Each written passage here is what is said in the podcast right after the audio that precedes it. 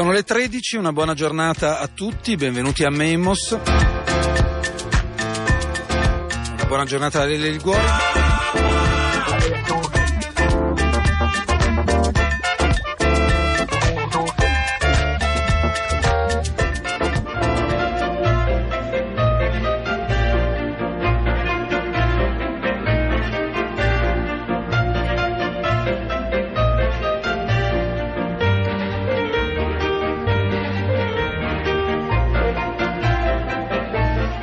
Le giornate del lunedì di Memos, forse come molti di voi hanno imparato a conoscere in questa stagione, alternano la, la, proposizione delle lezioni di antimafia che si svolgono nel nostro auditorium con la riproposizione delle interviste sulla Costituzione. E oggi stiamo sulla Costituzione Vi stiamo riproponendo il ciclo della passata stagione, quello che si è occupato soprattutto dei principi fondamentali, cioè dei primi 12 articoli della Carta Costituzionale. Abbiamo riascoltato finora il racconto dei primi sette articoli. Oggi facciamo un'eccezione e anziché proseguire nell'ordine gerarchico di quegli articoli, quindi andare ad ascoltare eh, l'articolo 8, quello sulla libertà religiosa, saltiamo un po' quest'ordine e andiamo a quell'articolo 21, la libertà di manifestazione del pensiero, il diritto al pluralismo, che era stato l'oggetto di una trasmissione del 27 aprile scorso. È un tema attualissimo se pensiamo soltanto alle potenziali conseguenze che potrebbero esserci proprio dal punto di vista del pluralismo nell'informazione con l'annunciata fusione, l'avete sentito la settimana scorsa, tra il gruppo Espresso Repubblica e la società della Fiat Chrysler che possiede la stampa e il secolo XIX. E quindi per questa ragione abbiamo un po' invertito eh, l'ordine che avevamo dato alla riproposizione di queste interviste.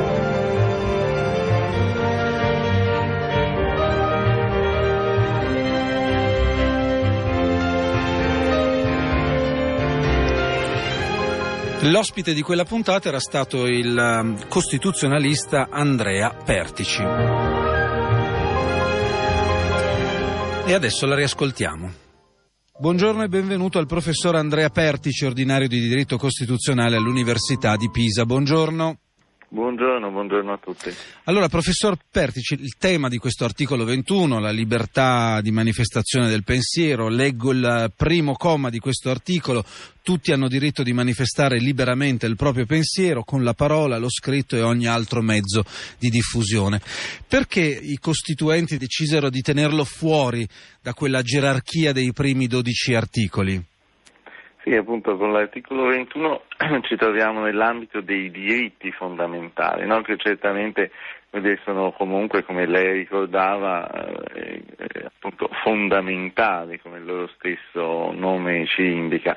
Non è tra i principi che sono qualcosa di ancora più generale, ma in realtà all'interno dei principi, quelli che voi avete già anche esaminato nella vostra trasmissione, ci sono molti richiami da cui discende poi l'articolo 21, per esempio l'articolo 2 che, che, ave, che avete esaminato fa riferimento al fatto che la Repubblica riconosce e garantisce i diritti inviolabili dell'uomo. E questa normalmente è considerata appunto una clausola che va ad abbracciare tutti i diritti della, che poi sono nella prima parte e addirittura appunto alcuni ritengono sia una clausola aperta anche all'ingresso di diritti non espressamente specificati come quello alla riservatezza, quindi l'articolo 2 è già un primo fondamento di questo. Dopodiché appunto nei principi fondamentali c'è anche il principio del pluralismo e il pluralismo ideologico, che è appunto un cardine della nostra Costituzione, sicuramente si realizza anche, anche e soprattutto attraverso l'articolo 21. Quindi in realtà l'articolo 21 è già annunciato e dà i piedi fortemente piantati nel, nel, nei primi 12 articoli, nei principi fondamentali. Che tipo di discussione c'è stato in Assemblea Costituente, professore, sulla formulazione di questo articolo, che poi in parte lo vedremo, ha anche molti dettagli tecnici e soprattutto concentrato, visto l'epoca in cui è stato scritto, quindi stiamo parlando della fine del 46 e buona parte del, del 46 47, tutto concentrato appunto sul tema della, della stampa, ma la discussione che c'è stata in Assemblea Costituente è stata una discussione agevole sulla fer- formulazione di questo principio, soprattutto quel primo comma che abbiamo letto prima? Dunque, l'articolo 21 in realtà è uno degli articoli che durante l'Assemblea Costituente ha avuto una evoluzione, cioè se noi prendiamo il primo testo che, che fu presentato nell'ambito della Commissione del 75, è un testo abbastanza diverso da quello al quale siamo arrivati. Le caratteristiche diciamo, sulle quali appunto possiamo richiamare l'attenzione sono da un lato una forte volontà del Costituente nella generalità anche delle posizioni politiche che c'erano, appunto anche delle tre fondamentali, cioè quella marxista, quella popolare e quella liberale, appunto di affermare una libertà di manifestazione del pensiero in opposizione no, all'oppressione che mm-hmm. di questa era avvenuta durante il, il, periodo fascista. Quindi anche in relazione a questa disposizione la Costituzione è anzitutto una Costituzione antifascista.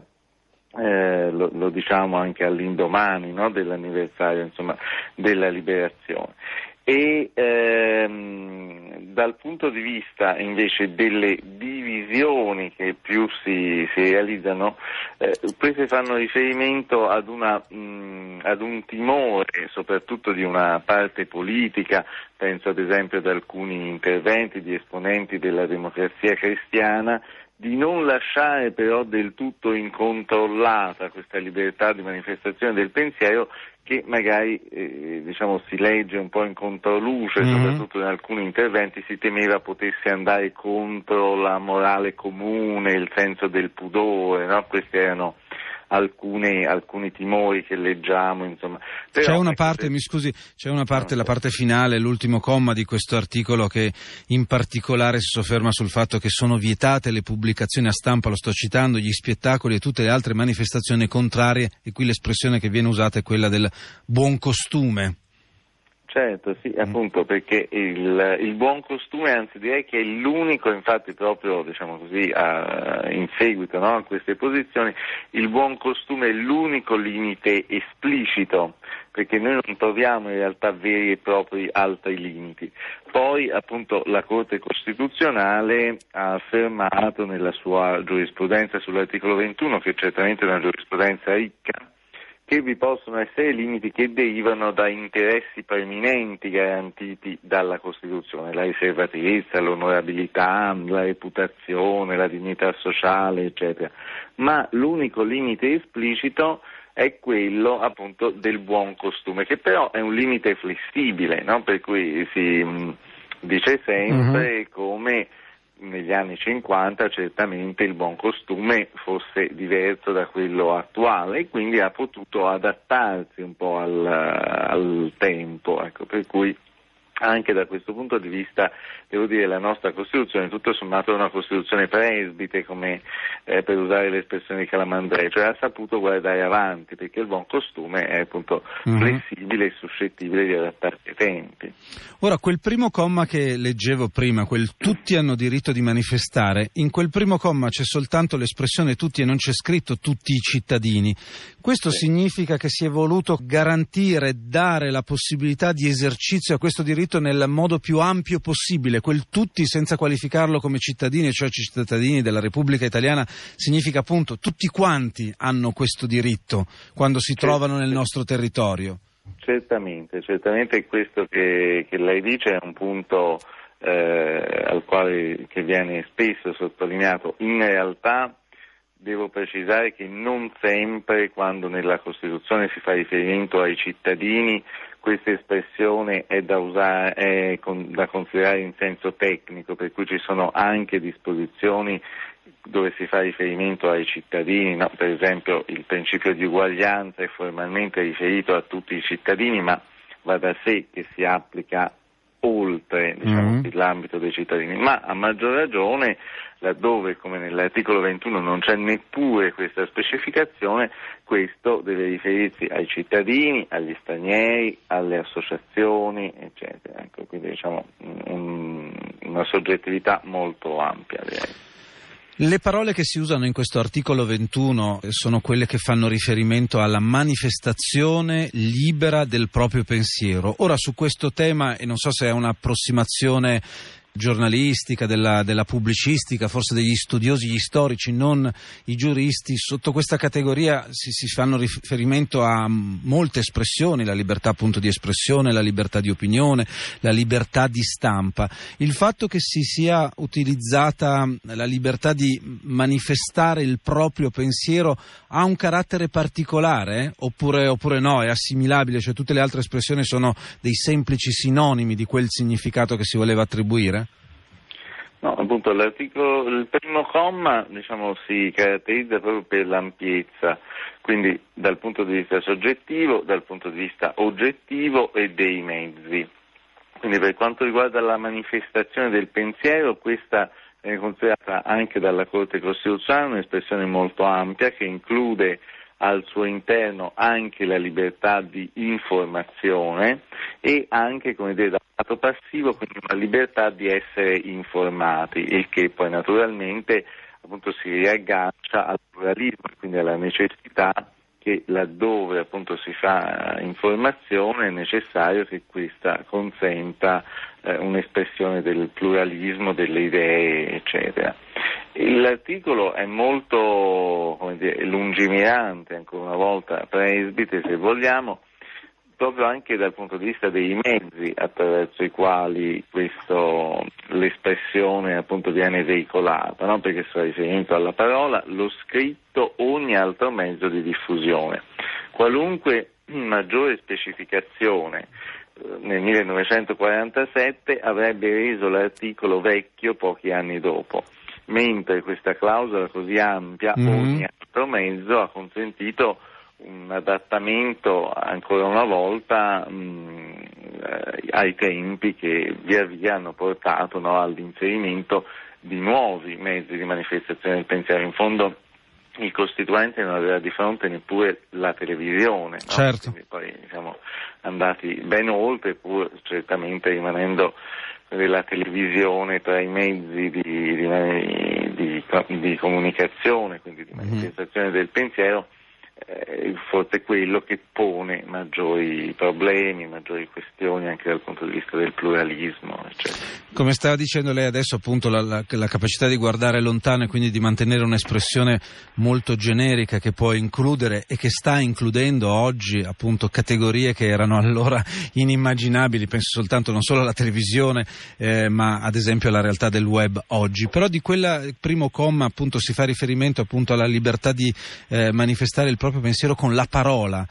Poiché dopo si parla dello, dello, scritto e di ogni altro mezzo di diffusione, qui quell'espressione della parola è, um, ci riporta indietro ad un'idea appunto di poter garantire la libertà di parlare e quindi certo. da quel punto di vista di parlare a prescindere dal mezzo attraverso cui il pensiero poi si manifesta, che sia lo scritto, che sia la comunicazione radiofonica, televisiva, oggi aggiungeremmo anche il, il web. Secondo lei quel riferimento lì era naturale per i costituenti perché si, parla, si pensava probabilmente a, a, una libertà di poter parlare in una piazza, ad esempio, cosa Beh, che era un diritto ed una libertà conculcata durante tutto il ventennio fascista e quello anche il riferimento, la tradizione diciamo culturale della libertà orale.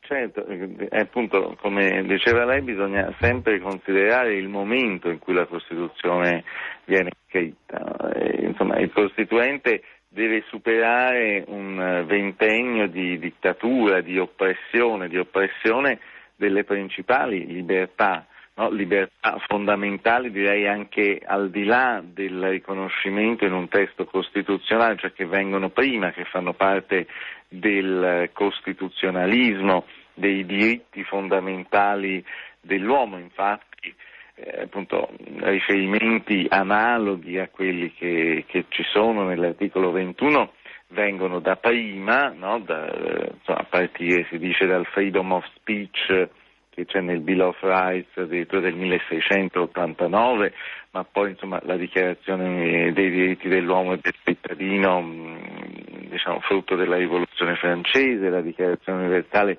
dei diritti dell'uomo coeva alla nostra Costituzione, la CEDU, insomma, chiaramente la, la libertà di parola è un elemento fondamentale che poi trova nella nostra Costituzione anche specificazioni in altri articoli, penso ad esempio, facendo io il professore universitario, all'articolo 33 sulla libertà dell'arte e della scienza e la libertà dell'insegnamento, che certamente appunto ancora una volta cerca di superare quelle costrizioni che il fascismo appunto aveva determinato anche nei momenti che dovrebbero essere massimamente liberi, come quelli appunto di comunicazione e di elaborazione critica del sapere, no?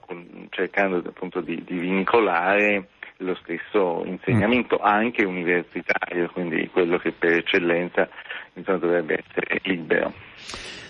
Altre parti di questo articolo, professor Andrea Pertici, si soffermano su questioni che apparentemente sono tecniche e sembrano un po' estranee al profilo anche diciamo, letterario della nostra Costituzione, cioè entrano molto nel dettaglio.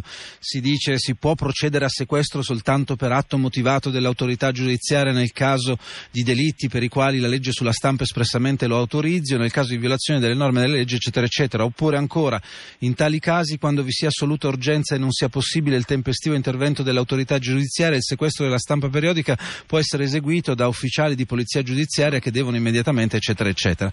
Si entra in un dettaglio che sembra il dettaglio di una legge ordinaria che interpreta un principio. Perché i costituenti arrivano a questo tipo di dettaglio in una norma che anche se non fa parte dei primi 12 articoli dei principi fondamentali, comunque è sempre una norma generale della, della nostra Costituzione? Sì, certo, questa è una domanda molto interessante ed anche particolarmente attuale, nel senso che appunto la Costituzione ha questa caratteristica anche di una leggibilità no? da parte anche dei non, dei non, esperti, proprio perché le sue norme normalmente sono ampie, poi hanno bisogno di una specificazione nella legge che ne fisserà più dettagliatamente l'attuazione però appunto eh, ci sono poche norme che talvolta vanno molto nel dettaglio e questo di solito si lega alla volontà del Costituente di comunque delimitare lo spazio del legislatore, cioè quando un diritto viene considerato di particolare mm. rilievo, già nella Costituzione si vuole dire, tracciare un perimetro più definito nel quale il legislatore può inserirsi per evitare che appunto un legislatore che non si sa mai chi potrà essere possa agevolmente per esempio restringere questi diritti. Non a caso diciamo, un dettaglio simile noi lo ritroviamo nell'articolo 13 sulla libertà personale, anche qui si, dice, si fa riferimento addirittura al numero di ore in cui si può essere trattenuti in stato di detenzione prima dell'intervento del provvedimento dell'autorità giudiziaria, eccetera. Quindi è una funzione di garanzia che certamente rispetto ad altre norme rende magari l'articolo meno leggibile al non esperto, al non giurista, eccetera, però ha proprio questa funzione di non rimettere interamente al legislatore la definizione dei limiti che già qui sono abbastanza quindi, dettagliatamente specificati. Lei faceva prima accenno al fatto che questo articolo, l'articolo 21, è un articolo che oltre a garantire una libertà di espressione da parte del singolo va ad abbracciare anche quella che è una attività di, di, di, dei mezzi di informazione, quindi non soltanto i singoli ma anche organismi, società che si occupano dell'informazione e della comunicazione, lo diceva lei prima, da questo articolo deriva la libertà di informazione e quindi la possibilità di, di, esercitare quello che poi è un diritto da un lato e dall'altro anche la libertà di essere informati, quindi non solo gli operatori cosiddetti dell'informazione, ma anche sempre gli stessi cittadini a cui deve essere garantita questa libertà di essere informati. Noi a questo tipo di declinazione ci arriviamo dopo, professor Pertici, giusto? Non, non era questa l'idea esplicitata già dai costituenti? Beh, certamente questo si lega anche poi ad un'evoluzione di fatto che, che c'è stata. Certamente appunto quello che dicevamo sin dall'inizio, cioè questa capacità dell'articolo 21 di adattarsi è stata, è stata molto, molto, utile. Certamente appunto con la, la televisione insomma, la, la, radio già era presente al Costituente, anche se in una misura differente, poi appunto l'avvento de, della televisione, poi anche di altri mezzi hanno un po' cambiato mm. il quadro. Però appunto eh, l'articolo 21 è stato in grado di dispiegare dire, la propria forza anche su tutto quello che è avvenuto dopo. Infatti le sentenze della Corte Costituzionale sul uh, sistema radiotelevisivo che sono molte e eh, anzi spesso sono state violate, però insomma ha svolto un ruolo importante per cercare di assicurare il pluralismo che pure ancora ha dei limiti, eh, sono tutte fondate sull'articolo, sull'articolo 21. Certamente appunto si parte da, dal monopolio pubblico che era previsto addirittura nel codice postale del 36 e che inizialmente la Corte Costituzionale ha avallato con una sentenza del 1960 e poi appunto sono intervenute le prime deroghe che partono dalle emittenti locali eh, e poi appunto si è arrivati diciamo, ad un sistema che si è creato purtroppo esclusivamente in via di fatto negli anni Ottanta e quindi diciamo, la, l'aggiunta di, di un, quasi di un monopolio privato accanto no, al monopolio sì. pubblico, quello che appunto di solito viene definito come duopolio, ha avuto poi una regolazione difficile perché la legge è arrivata dopo una situazione che si era già creata in via di fatto, da lì poi insomma tutte le cose certo. che sappiamo. E la storia di questi, possiamo dire che la storia di questi ultimi trent'anni, dalla metà degli anni Ottanta e quasi fino, fino, ad oggi, è una storia di rincorsa delle leggi che arrivano dopo situazioni di fatto che si sono andate a creare, quelle situazioni di fatto sono le situazioni appunto che conosciamo, la concentrazione che c'è stata nel sistema della comunicazione in particolare e soprattutto in quella della comunicazione televisiva, quindi l'impero mediatico di Silvio Berlusconi Berlusconi da un lato e poi quando ci arriva la legislazione, questa è la storia di questo paese quando ci è arrivata con la legge Mammì all'inizio degli anni 90, nel 1990 e poi con la legge Gaspari nel 2004 ci è arrivata giusto per fotografare quella situazione esistente. Da questo punto di vista, professor Pertici, quell'articolo 21 che ha avuto forse un interprete e un difensore nella Corte Costituzionale che diceva appunto quelle norme lì non vanno bene, devono essere cambiate perché il sistema è troppo concentrato e non si garantisce il pluralismo pluralismo. La Corte Costituzionale è rimasta inascoltata, quindi possiamo dire che questo articolo 21 nel corso di questa storia, di questi ultimi decenni, è stato diverse volte anche calpestato. Appunto, certamente eh, c'è un problema, un problema che viene rilevato dalla Corte Costituzionale, ma anche come dire, oltre il confine. La legge Gaspari è una legge, come ricordava lei, del 2004 che soltanto un anno dopo, nel 2005, viene sanzionata dalla Commissione di Venezia, mm, che è una commissione che opera nell'ambito del Consiglio d'Europa, perché appunto non mm, risulta assicurare sufficientemente il pluralismo. Ora, la questione è molto delicata perché va ad agganciare quello che è un tema fondamentale che viene appunto evidenziato sin dai primi studiosi della libertà di, di, espressione, cioè il legame tra la democrazia e la libertà di manifestazione del pensiero. No? Penso che so, la dottrina americana di Nicholson e poi appunto anche a studi italiani anche più recenti da Baile, Pizzorusso eccetera.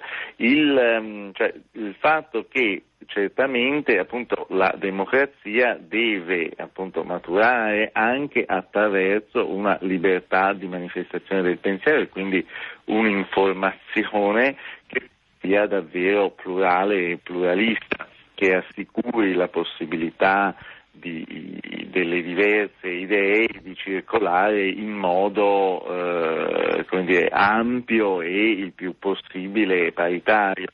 Da questo punto di vista noi abbiamo avuto, abbiamo insomma, la, la, legge sulla par condicio che per mm-hmm. esempio cerca almeno durante i periodi di campagna elettorale di assicurare in modo che purtroppo non si è mai rivelato efficace, però appunto questa parità di, di accesso ai mezzi di comunicazione in massa. Ma Dall'altro a volte è anche un, una sorta di indiretto bavaglio però alla libertà di espressione, quella legge sulla par condicio. La legge sulla par condicio molto, molto spesso nell'esperienza di Radio Popolare ha costretto Radio Popolare ad uniformarsi ad alcune soluzioni che erano al di fuori di una garanzia di libertà di espressione. Però questo, professor Pertici, è un altro tema, quindi il tema della libertà di espressione, del pluralismo informativo e del fatto che questo sia un elemento non accessorio ma centrale della democrazia, perché è attraverso quella libertà certo. che poi si garantisce la democrazia. Siamo arrivati alla conclusione della trasmissione di oggi di Principi fondamentali, le nostre conversazioni sulla Costituzione. Io ringrazio molto il professor Andrea Pertici per essere stato con noi e per averci aiutato appunto nel ragionamento e nell'interpretazione, nella lettura dell'articolo 21 della nostra Costituzione. Grazie ancora professor Pertici e buona giornata. Grazie a voi, buongiorno a tutti. E Andrea Pertici è ordinario di diritto costituzionale all'Università di Pisa.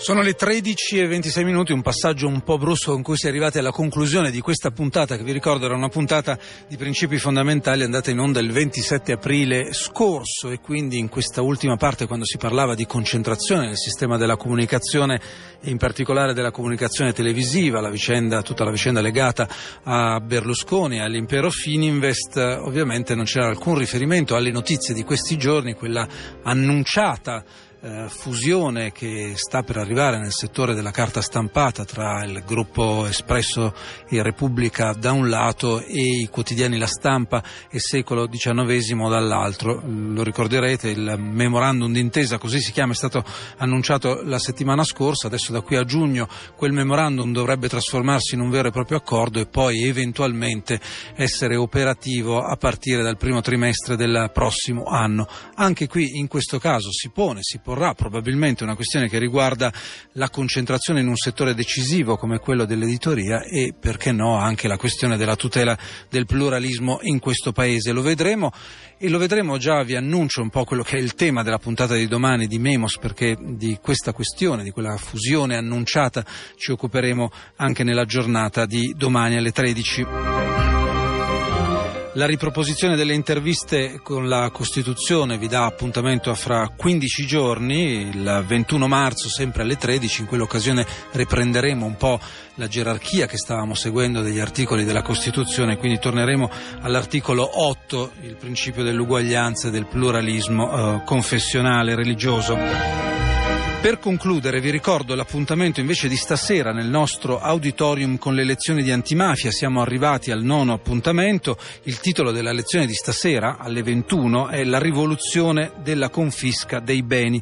A tenere la lezione sarà eh, Ilaria Meli che è una ricercatrice dell'Osservatorio sulla criminalità organizzata dell'Università Statale di Milano. Quindi ci vediamo per chi vorrà questa sera in auditorium alle 21. Con Memos ritorniamo domani alle 13 una buona giornata a tutti da Lele Liguori.